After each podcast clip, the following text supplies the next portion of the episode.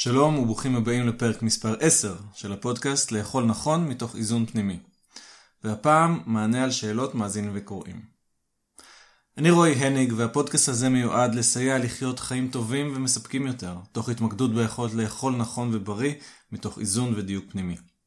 מטרה שלי היא לתת את הידע והכלים הנפשיים וההבנה שמאפשרים לאכול נכון, להיות בריאים ולהוריד משקל עודף בלי מלחמה, אלא מתוך יחס טוב לעצמנו וכחלק מחיים טובים בכלל. בין אם אתם רוצים בשינוי אמיתי ומשמעותי במה ואיך שאתם אוכלים, בבריאות ובגזרה שלכם, או ברגשות לא נעימים שיש לכם בגלל אכילה, ובין אם אתם בסך הכל אוכלים אוכל בריא, הגוף שלכם בכושר טוב ואתם נראים מצוין, הפודקאסט הזה מיועד לסייע לכם להתקדם עוד ולדייק עוד למה שנכון לכם, וכך לחיות את החיים באופן טוב יותר, חיוני יותר ומספק יותר. אז הגענו לפרק העשירי של אה, תוכנית הפודקאסט. לאכול נכון מתוך איזון פנימי, ואני שמח ונרגש. אה, כשהתחלתי את הפרויקט הזה, אז אה, לא ידעתי איך זה ילך, אה, כמה, כמה קשה יהיה לעשות אותו, כמה אתם תגיבו, איך אתם תגיבו לפרקים, והתשובה היא שמצוין, המון המון שמיעות, אלפי שמיעות כבר לפודקאסטים, ו- ואני שמח שאני יכול לתת תשובות ומענה וידע ו- ואת הגישה. אה, שבאמת יכולה לעזור לצאת ממה שנקרא האוכל כבעיה, לאכילה כמשהו שהוא טוב ותומך בחיים טובים. אז אה, זה הפרק העשירי, הפרק העשירי אה, כל פעם שיסגור עשירייה יהיה על מענה לשאלות ותשובות, וכבר אני אומר שאחר כך אני אצא להפסקה של שבוע כדי לנוח. בכל מה שאנחנו עושים לא כדאי שנהיה יותר מדי אה, שזה יאמץ יותר מדי, אז זה יהיה שבוע מנוחה, ולחזור אחר כך אה, עם אה, שיא המרץ. אז שלחתם לי שאלות, חלק מהשאלות פה זה שאלות שנשאלו לקראת הוובינר שעשיתי בעבר על להפסיק את האכילת אם כבר אז כבר, ושם היה פחות מקום לענות על השאלות האלה, וכתבתי לכולם שאני אענה עליהם פה. אז uh, על כל שאלה אני אענה משהו. Uh, כל שאלה אפשר לעשות פודקאסט בפני עצמה, ויותר מזה, ולרדת לעומק. אבל היה לי חשוב על כל שאלה שנשאלה, לענות משהו, ובכל מקרה זה יהיה דברים שהם מקדמים. אז בואו נתחיל. שאלה ראשונה, כל מי שאוכל כמות גדולה מדי או חורג מהתפריט שלו, יודע שהוא עובר גבול. זו אמירה. השאלה כיצד לעצור באדום, ולא להרחיק הרבה מעבר לגבול. אז uh, תודה על השאלה. אני לא יודע אם, uh, אם באמת uh, תמיד יודעים שזה קורה. רוב האנשים אומרים שהרבה פעמים הם מזהים את זה רק אחרי. ו... אז זה דבר ראשון. אבל נניח שאנחנו יודעים ברגע האמת שאנחנו כבר uh, יותר ממה שאנחנו אמורים לאכול, אז uh, הדבר הראשון זה שאני אפנה אליו זה הפוסט שכתבתי לא מזמן שנקרא פוסט שתי המודעויות. אה, שם אני בעצם אומר שיש הבדל בין שתי מודעויות. אחת מודעות של, אה, הנה עכשיו אני יודע שאני אוכל יותר מדי. זאת אומרת מודעות שהיא פסיבית, שאני צופה בעצמי אוכל אה, יותר מדי ו, ומגזים. ומודעות אחרת של אני עכשיו אה, מרגיש את הנטייה לאכול יותר מדי ובמודע אני עושה אחרת. המודעות של הנה אני במודע אני עושה אחרת. אז, ו, אז זה הדבר הראשון, ולשם אנחנו צריכים להתקדם, למודעות של הנה, אני עכשיו יכול במודע לעשות אחרת. הנקודה השנייה שחשובה היא לא לחשוב בשחור ולבן. אני ממשיך את השאלה. שאלה כיצד לעצור באדום ולא להרחיק הרבה מעבר לגבול. אז, אז לעצור בדיוק בנקודה של שחורגים מהתפריט, זה לפעמים אה, לא קל, לפעמים אנחנו נחרוג מהתפריט. והעיקר זה לא להגזים, זאת אומרת, בעיקר אני מתייחס לשאלה, לא להרחיק הרבה מעבר לגבול. ובשביל זה מאוד עוזר לא לחשוב רק בשחור ולבן. זאת אומרת, אה, לא לחשוב שאם קצת עברתי את הגבול, את התפריט התזונתי בדיוק שהוגדר לי, אז כבר ניתן לסכרים להיפרץ ולאכול כל מה שאפשר, ננצל את ההזדמנות ו... ונחגוג. אה, אז לא, אם אנחנו לא חושבים בשחור ולבן, אז אנחנו יודעים קצת הגזמנו, קצת אכלנו משהו שהוא לא מתאים, ו... ובסדר, ואפשר לעצור כאן. אז השינוי של החשיבה משחור ולבן לכמה ל... שאני יכולה, אני אה, בנקודה שזיהיתי שיותר מדי, מתי שאני יכולה אני אעצור. אז, אה, אז זה מצוין, ובכל רגע שמצליחים לעצור, זה מצוין. זאת אומרת, נניח, אה, אני בהגדרה שלי למשל זה לאכול אה, עד שתי קוביות שוקולד ביום. ולפעמים אני מזה ש... שאכלתי את השלישית, או אולי את הרביעית. אם אני יכול לעצור שם, מצוין. אבל אם ממשיכים וממשיכים וממשיכים וממשיכים ועוצרים רק מתי שאי אפשר יותר, אז, אז כבר אכלנו המון המון. מצד שני, אם אני, אפשר לעצור, אם תוכלו לעצור אפילו שתיים או שלוש קוביות לפני שאכלתם יותר מדי, כאילו, לפני שהגעתם לנקודה שאי אפשר לאכול יותר מזה, זה הצלחה. אז ההצלחה הזאת, היא בפעם הבאה יהיה יותר קל לעצור לפני, ולפני, ולפני. אז זה משהו שלאט לאט משתפר. ברגע שיוצאים מהחשיבה של השחור ולבן, אם כבר הגזמתי, אז אני יכולה ללכת עד הסוף, כי בכל מקרה אבוד לי להפעם. שאלה הבאה, מה אפשר שיהיה בפה במשך היום? הרבה זמן אני חייבת לנשנש כל הזמן, אבל גם נשנוש של פירות וירקות צריך לעשות בהגבלה. יש פה מודעות כלשהי. אם יש משהו שלא משמין מזיק שאפשר לאכול בלי הגבלה, לא חייב אה, משהו בשביל להשפיע, אלא רק לשים בפה. זה כמובן לא מרעב, כי אני יודעת שגם למסטיקים וסוכריות יש הגבלה. תודה מראש. אוקיי, אז אה, אפשר לשים כל מיני דברים בפה, הבת שלי שמה אה, אה, בגן מוצץ, ו, וזה משהו שיכול להיות טבוע מגיל צעיר מאוד, ממש מהמקום של בהתחלה מוצץ, אה, אה, אצבע, ו, ואם אכן זה ככה ואם זה משם, אז אה, אני לא ארחיב פה על איך, אה, איך משחררים את זה. אבל זה אפשרי. ואם זה ככה, אז ההתמודדות היא צריכה להיות התמודדות מסוימת. אבל נניח שזה משהו אחר, נניח שזה פשוט אה, אה, נטייה ש, שהגיעה אחר כך. מה שאנחנו צריכים לזכור זה שהבעיה היא לא, לא האוכל. לא האוכל ומה לשים את זה או את זה או את זה. ו... וכדאי, אם משהו צריך להיות בפה, שיהיה הבריא ביותר שיכול להיות, כן? אבל זה לא העניין. העניין הוא מה גורם לצורך בנשנוש. ובעצם אה, הפה, כמו, ש, כמו שכילדים, נותנים לנו את המוצץ, את המומו, ולי לא היה, אני אה, לא לקחתי, אה, אבל לבת שלי לקחה, ו- וזה דרך מצוינת לגרום להיות בשקט וברוגע, אתם יודעים, באנגלית השם זה pacifier.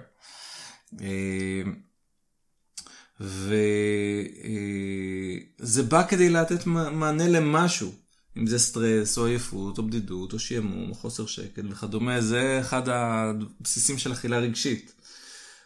ויש פה שתי אפשרויות, או באמת לשים משהו בפה כל הזמן, או לראות איך נותנים מענה לגורם הזה, וכמובן שהדרך היא, היא קודם כל לראות מהו הגורם. אם סטרס הוא הגורם, אז מה יהיה המענה? למצוא דרך להירגע. אם זה יהיה עייפות, למצוא דרך לנוח, וכדומה. אז, אה, אז לתת מענה לגורם זה יכול לעזור עם, ה, עם כל אכילה רגשית, כן? ובוודאי עם הצורך אה, שיהיה משהו בפה. אה, איך לדעת מה הגורם? בקצרה מאוד, אחת הדרכים לדעת מהו הגורם זה כשמתחשק, שבא, אז לא לענות מיידית לצורך הזה. זאת אומרת, כשאת מרגישה שאת צריכה משהו בפה, אז לחכות רגע אחד. לחכות רגע אחד לפני שאת מכניסה משהו לפה, ואז לשאול את עצמך, מה בעצם אני מרגישה? לפי התשובה תוכלי לתת uh, מענה טוב יותר מפשוט uh, לשים uh, משהו בפה, uh, או לפחות כל הזמן לעשות את זה. השאלה הבאה היא איך להתמיד. אני קורא את כל המשפט. איך להתמיד, איך לא לחשוב כשאני עם אחרים למה אני שונה, למה להם מותר ולי אסור. אז uh, יש, פה, יש פה שתי שאלות uh, לפחות. קודם כל, איך להתמיד. אה, ושוב אני מזכיר, איך להתמיד, זה יכול להיות הרבה יותר מפודקאסט אחד, זה יכול להיות אה, קורס שלם. אבל רק אני אגיד שלהתמיד חשוב לי להגיד שזה לא רק כוח רצון. לא רק כוח רצון, ואם אתם אה, מנסים להתמיד בדיאטה או בתוכנית התזונתית או בפעילות הגופנית, חשוב לדעת, הכוח רצון שלנו הוא משאב מוגבל. אנחנו חייבים אותו, אנחנו צריכים אותו, אבל הוא משאב מוגבל, אי אפשר להשתמש בו יותר מדי. וצריך להשתמש בו על משהו שהוא אה, אה, בצורה נכונה, בצורה נכונה. ואם יש לכם אה, אה, תוכנית תזונתית שהיא לא נעימה והיא קשה ואוכלים דברים לא טעימים וזה מרגיש לא טוב, ו... ובכלל, זו תוכנית תזונתית שלא מתחשבת באכילה הרגשית, אה, ולכן היא תהיה מאוד מאוד קשה. אז כוח הרצון לא יאפשר להתמיד. אז להתמיד צריך מצד אחד כוח רצון, מצד שני לעשות את זה בדרך נכונה ש... שדווקא נהיית יותר ויותר קלה. שזה מה שקורה אם מבינים את האכילה הרגשית, ובהתאם להבנה הזאת אה, פועלים בצורה מסוימת. אז זה לגבי איך להתמיד. אה, ושוב, זה, אני יודע, זה לא מענה מלא, אבל אה, זה המענה שמתאים לפודקאסט היום. אה, איך לחשוב כשאני אחרים, למה אני שונה? למה להם מותר ולי אסור? אז דבר מאוד משמעותי זה לא להשוות לאחרים. לכל אחד יש את העניינים והבעיות שלו, ו... ואי אפשר לדעת איזה בעיות בריאותיות יש בחיים, ומה שאנחנו רואים כלפי חוץ זה לא בדיוק מה שקורה בפנים.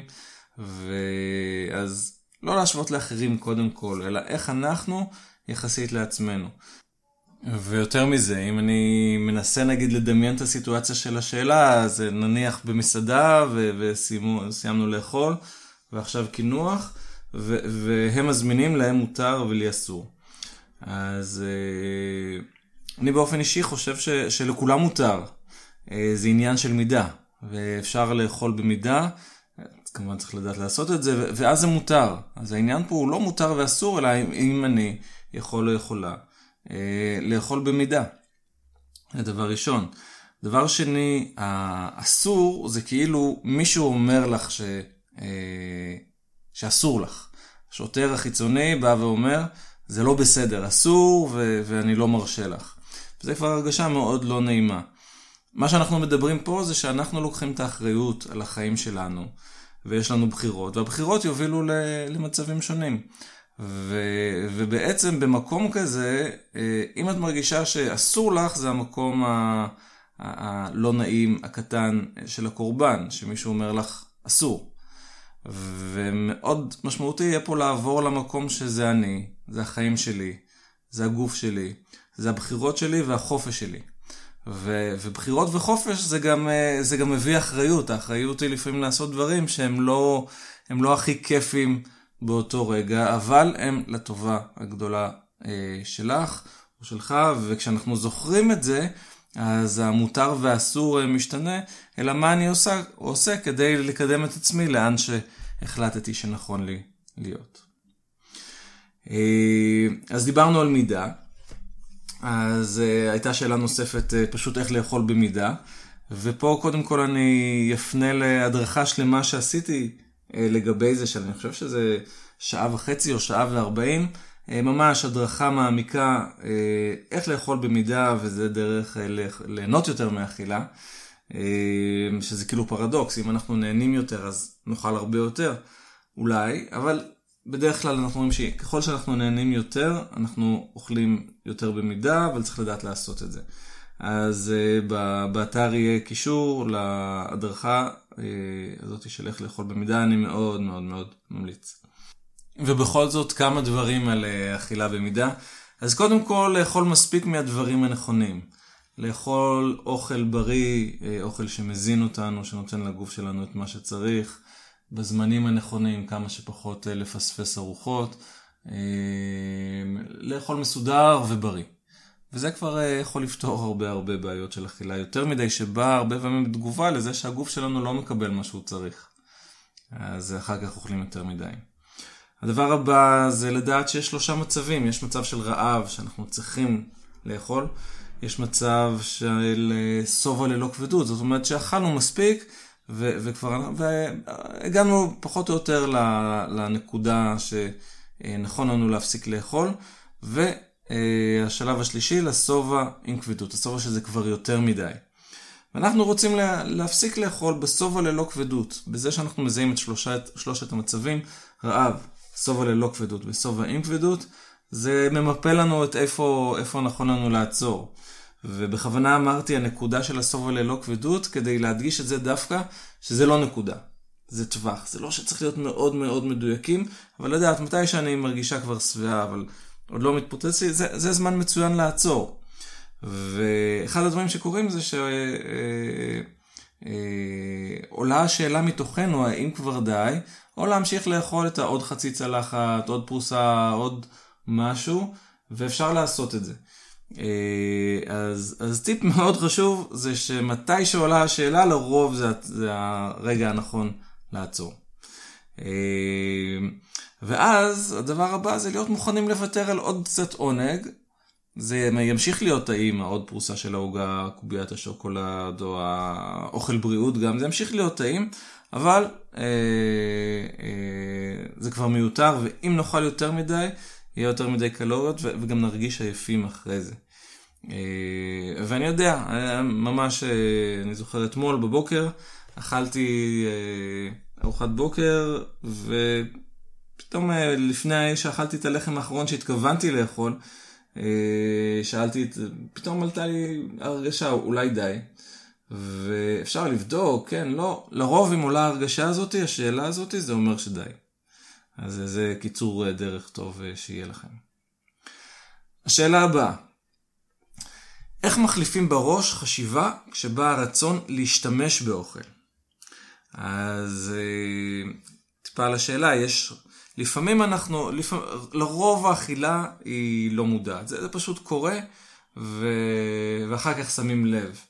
אה, ולרוב זה לא מגיע מתחשק לי, שהוא, שהוא אכן מרמז על זה, שזה, שהאוכל אה, והתשוקה שהתעוררה אליו, אה, היא באה כדי למלא איזשהו צורך רגשי או משהו שקורה בעולם הנפש שלנו.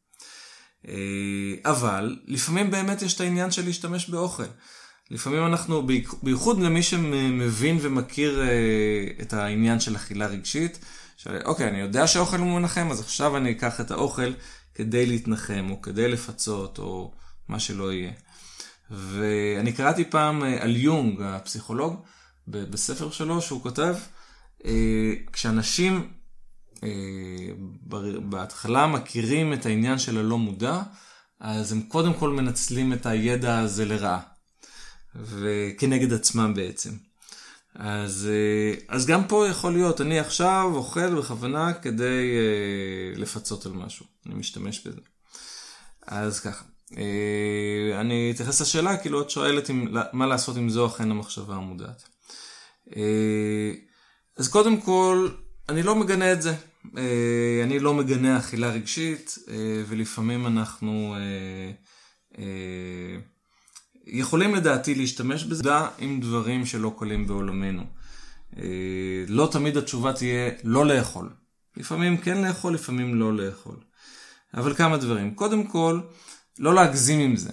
זאת אומרת, אפשר להשתמש באוכל, בואי נגיד ככה, אפשרות אחת זה לא לאכול. להגיע למקום שאת אומרת לעצמך, אני מסוגלת להתמודד גם בלי לאכול, ובאופן כללי זה טוב לי יותר.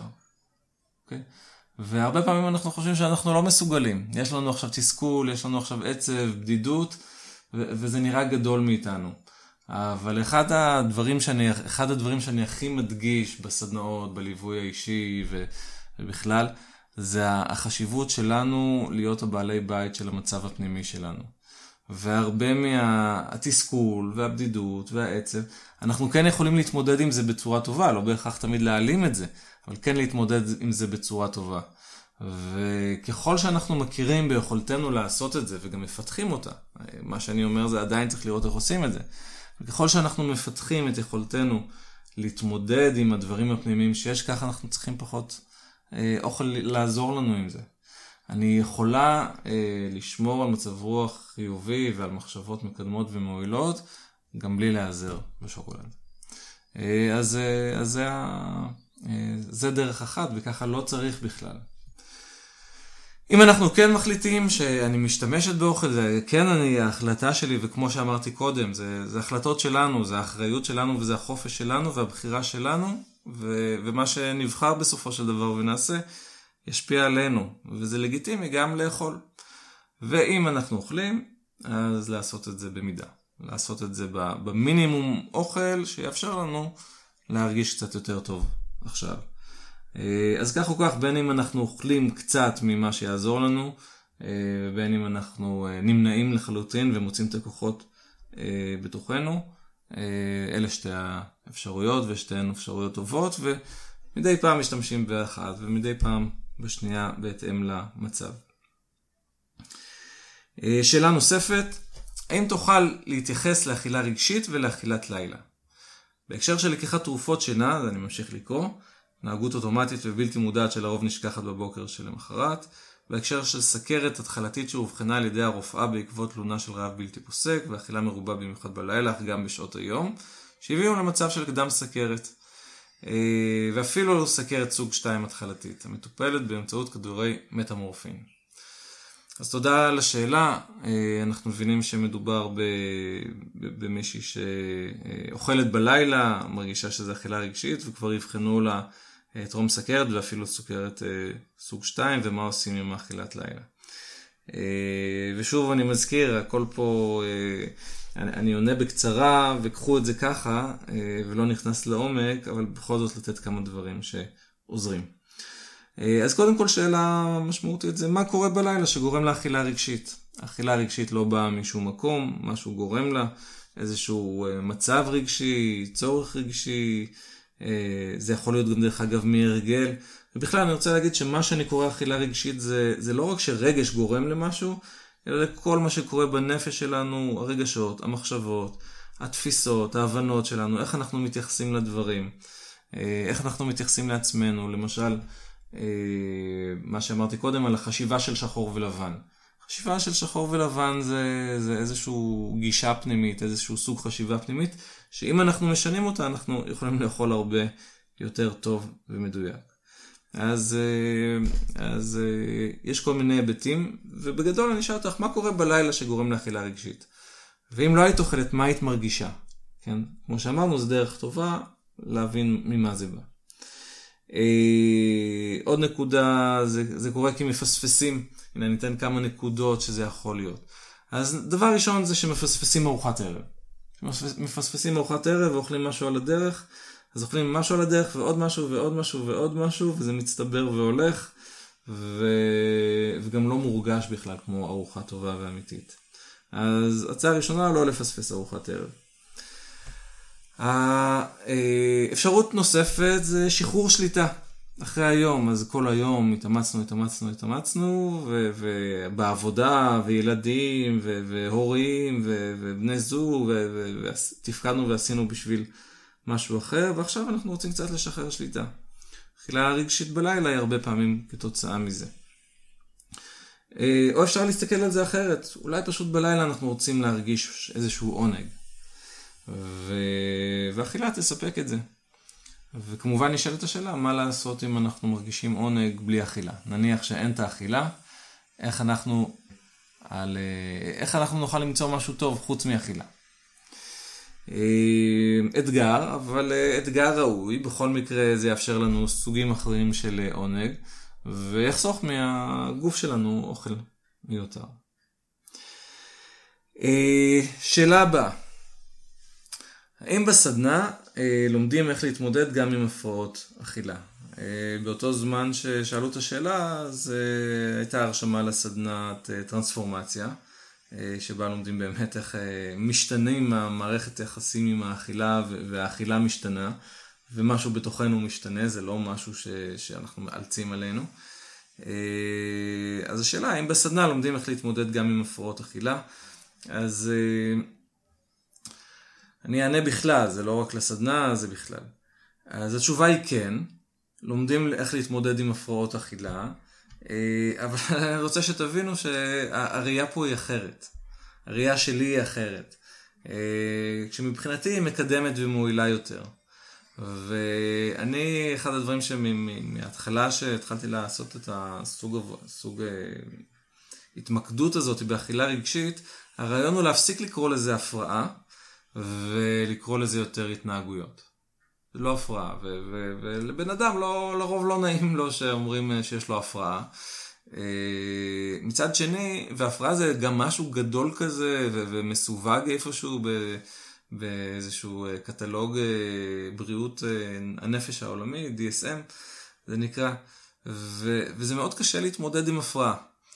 מצד שני, אני מציע להתייחס לזה כהתנהגויות. יש פה התנהגויות, אחת, שתיים, שלוש, ארבע, חמש, יש התנהגות של אכילה רגשית בלילה למשל, יש התנהגות של לאכול יותר מדי למשל, יש התנהגות של אה, אה, לבקר את עצמנו ולכעוס על עצמנו ולהלקות את עצמנו אחר כך. אני מעדיף להתייחס לזה כהתנהגויות, אה, ואז התנהגויות אפשר לשנות, זה לא איזה הפרעה גדולה ככה ומפחידה, אלא זה התנהגויות שאפשר לשנות אותן. ואז פשוט צריך לראות התנהגות התנהגות, איך, אה, איך משנים אותן, איך מאזנים אותן, אה, ואז אין הפרעה פתאום. אה, אז זו התייחסות אחרת, אבל היא מאוד משמעותית. עם הפרעה אנחנו בהרגשה שזה מתקיף אותנו. התנהגויות, יש לנו מה לעשות, בצורה הרבה יותר מוחשית. ו... ותמיד לה... להתנהגויות האלה יש להם מחשבות אה, ותפיסות שגורמות להן. שוב, למשל בדוגמה של החשיבה של שחור ולבן. אם יש חשיבה של שחור לבן, אז התוצאה היא שאם מתחילים לאכול משהו כבר מצ... אוכלים אה, הרבה הרבה. וזה מה שנקרא במילים אה, אחרות יכול להיקרא בולמוס, וזה חלק מהפרעות אכילה. ואם משנים את החשיבה של שחור לבן, אז הבולמוסים שוכחים ו... ומפסיקים. וזה בהחלט משהו שאנחנו עושים בסדנה, ואני עושה בליווי אישי, וגם מנסה להעביר בצורה מצומצמת בפודקאסטים האלה ובמה שאני כותב. אמ, אוקיי, השאלה הבאה והאחרונה להפעם. הורדתי במשקל במשך, במשך עשרה חודשים. השאלה שלי היא כיצד לשמור על המשקל התקין הזה לאורך זמן, והאם להמשיך בכמות מועטה של קלוריות, או אפשר לנסות לאזן אחרת. אמ, אוקיי, אז פה, פה אני רוצה לתת אה, תשובה יותר אה, טכנית אמ, אמ, בעניין של ירידה במשקל, טכנית ופיזיולוגית. אז מצד אחד, בואו נסתכל על שני דרכים. מצד אחד אפשר להיות בבלנס קלורי של לשמור, שמאפשר לאכול יותר מאשר במצב של ירידה. הרבה מאנשים אה, נמצאים באיזשהו בלנס קלורי, הם לא עולים ולא יורדים, בסך הכל אם הם ממשיכים לאכול ככה, אבל היו 15 קילו פחות, אז באופן כללי הם לא היו מעלים ומורידים במשקל. אה, אז, אז כן, עד שמגיעים למשקל היעד יכולה להיות אה, תוכנית תזונתית מסוימת. כשמגיעים למשקל היעד אפשר, אפשר לשנות אותה לקצת יותר, שאפשר לאכול בה יותר. אה, זה מצד אחד. זה מצד אחד, אבל חשוב לדעת לעשות את ההתאמות האלה בצורה נכונה. בגלל שמצד שני, כשהמשקל יורד, הגוף צורך פחות אנרגיה. הגוף פחות, פשוט צורך פחות אנרגיה אה, ביומיום, ככל שהמשקל יורד. בגלל שצורכים פחות אנרגיה, אז אה, למשל, אם נגיד אה, שוקלים אה, 140 קילו נניח, ועושים תהליך יפה ויורדים ל-80-90 קילו. ובעצם מבחינת צריכה קלורית, הבן אדם אה, סוחב 40 או 50 אה, קילו פחות. וזה הרבה אנרגיה לסחוב 40-50 קילו. מי שרוצה לנסות לשים אה, אה, 50 קילו, זה כמו, אה, או נגיד 45, 45 קילו, נכון? זה כמו, אה, כמו לשים חמש שישיות של מים, של מים של ליטר וחצי, חמש שישיות, לקחת את זה וללכת. תנסו לעשות את זה ותראו כמה זה קשה. אז כמובן שמושקעת יותר אנרגיה בלקחת את כל המשקל הזה. אז אה, זה אחד הדברים שחשוב לדעת, והרבה פעמים תוקעים ירידה במשקל מבחינה טכנית. ככל שהמשקל יורד, אה, הצריכה הקלורית הולכת ויורדת. אה, ודאי ובוודאי אם לא עושים פעילות גופנית רצינית לפני, כי הפעילות הגופנית מצד שני מעלה את, המסת שריר שגם צורכים קלוריות. אז בקיצור, אה, יש שני דברים לעשות. אה, קודם כל, להמשיך לעשות פעילות גופנית ולדעת שצריך להוסיף. הפעילות הגופנית שאפשרה לרדת את העשרה קילו הראשונים, אה, יהיה צריך, יהיה כדאי להעלות את הפעילות הגופנית כדי לרדת את העשרה קילו הנוספים וכן הלאה. ו... ובגלל בגלל שהצריכה הקלורית יורדת, יכולה לרדת באופן כללי, אז גם לאכול פחות. זאת אומרת, אותה תזונה שאפשרה לרדת את ה-20 קילו הראשונים, אה, יכולה להיות לא מספיקה כדי להמשיך לרדת. אז באופן כללי, הקטע הוא, אה, שאני ממליץ, זה להמשיך לעשות פעילות גופנית ואפילו להתקדם איתה, לפעילות גופנית אה, יותר בעוצמה גבוהה. וגם עם התזונה, לדעת לעשות את ההתאמות הספציפיות ש... שיאפשרו להמשיך את הירידה או השמירה עליה. בסופו של דבר, יש פה את העניין של בקרה עצמית של מה שקורה, ויש פה יתרון ב, אה, בשקילה. אני אעשה גם קישור לפודקאסט שהמלצתי על איך כדאי להישקל, אה, כדי להרגיש אם זה טוב וכדי שזה יפעל בשבילכם. אה, ומומלץ לשמוע אותו. אז התשובה בגדול זה שכשיורדים במשקל ורוצים לשמור, כדאי להמשיך עם הפעילות הגופנית, להרבות בה ולהמשיך לאכול בריא. אה, ולראות באמצעות אה, המשך בקרה עם אה, שקילות, מה זה אומר עכשיו התזונה המתאימה. ודרך אגב, לא בהכרח יהיה צריך לעשות שקילות לעוד הרבה זמן. אם עליתם על התזונה המתאימה שלכם במשך, אחרי חודש, חודשיים, שלושה, אז אפשר להניח לשקילות ופשוט אתם יודעים מה נכון לכם לאכול, ואם אתם אוכלים ככה, אז מצוין. אוקיי, אה, חברות וחברים, זהו להפעם. אה, אתם מוזמנים אה, לשלוח אליי שאלות מדי פעם ואני אשבץ אותם לפרק השאלות ותשובות הבא. אני מקווה ששמיעת הפודקאסט הזה תרמה לכם, ואם כן, אני מאוד אודה לכם אם תעבירו את הקישור אליו במייל לחבר, חברה, שזה יכול גם לעזור להם, ששמעתם משהו שאולי הם מתמודדים איתו, ושאם הם ישמעו אז יהיה להם יותר קל ו... ובהצלחה. אמ, כך תשתתפו איתי בהעברת המסר הזה שאנחנו יכולים לחיות טוב יותר ולאכול בריא יותר מתוך איזון ודיוק פנימי. זה לא עניין של מלחמה עם אוכל, זה למצוא את האיזון ודיוק פנימי בתוכנו.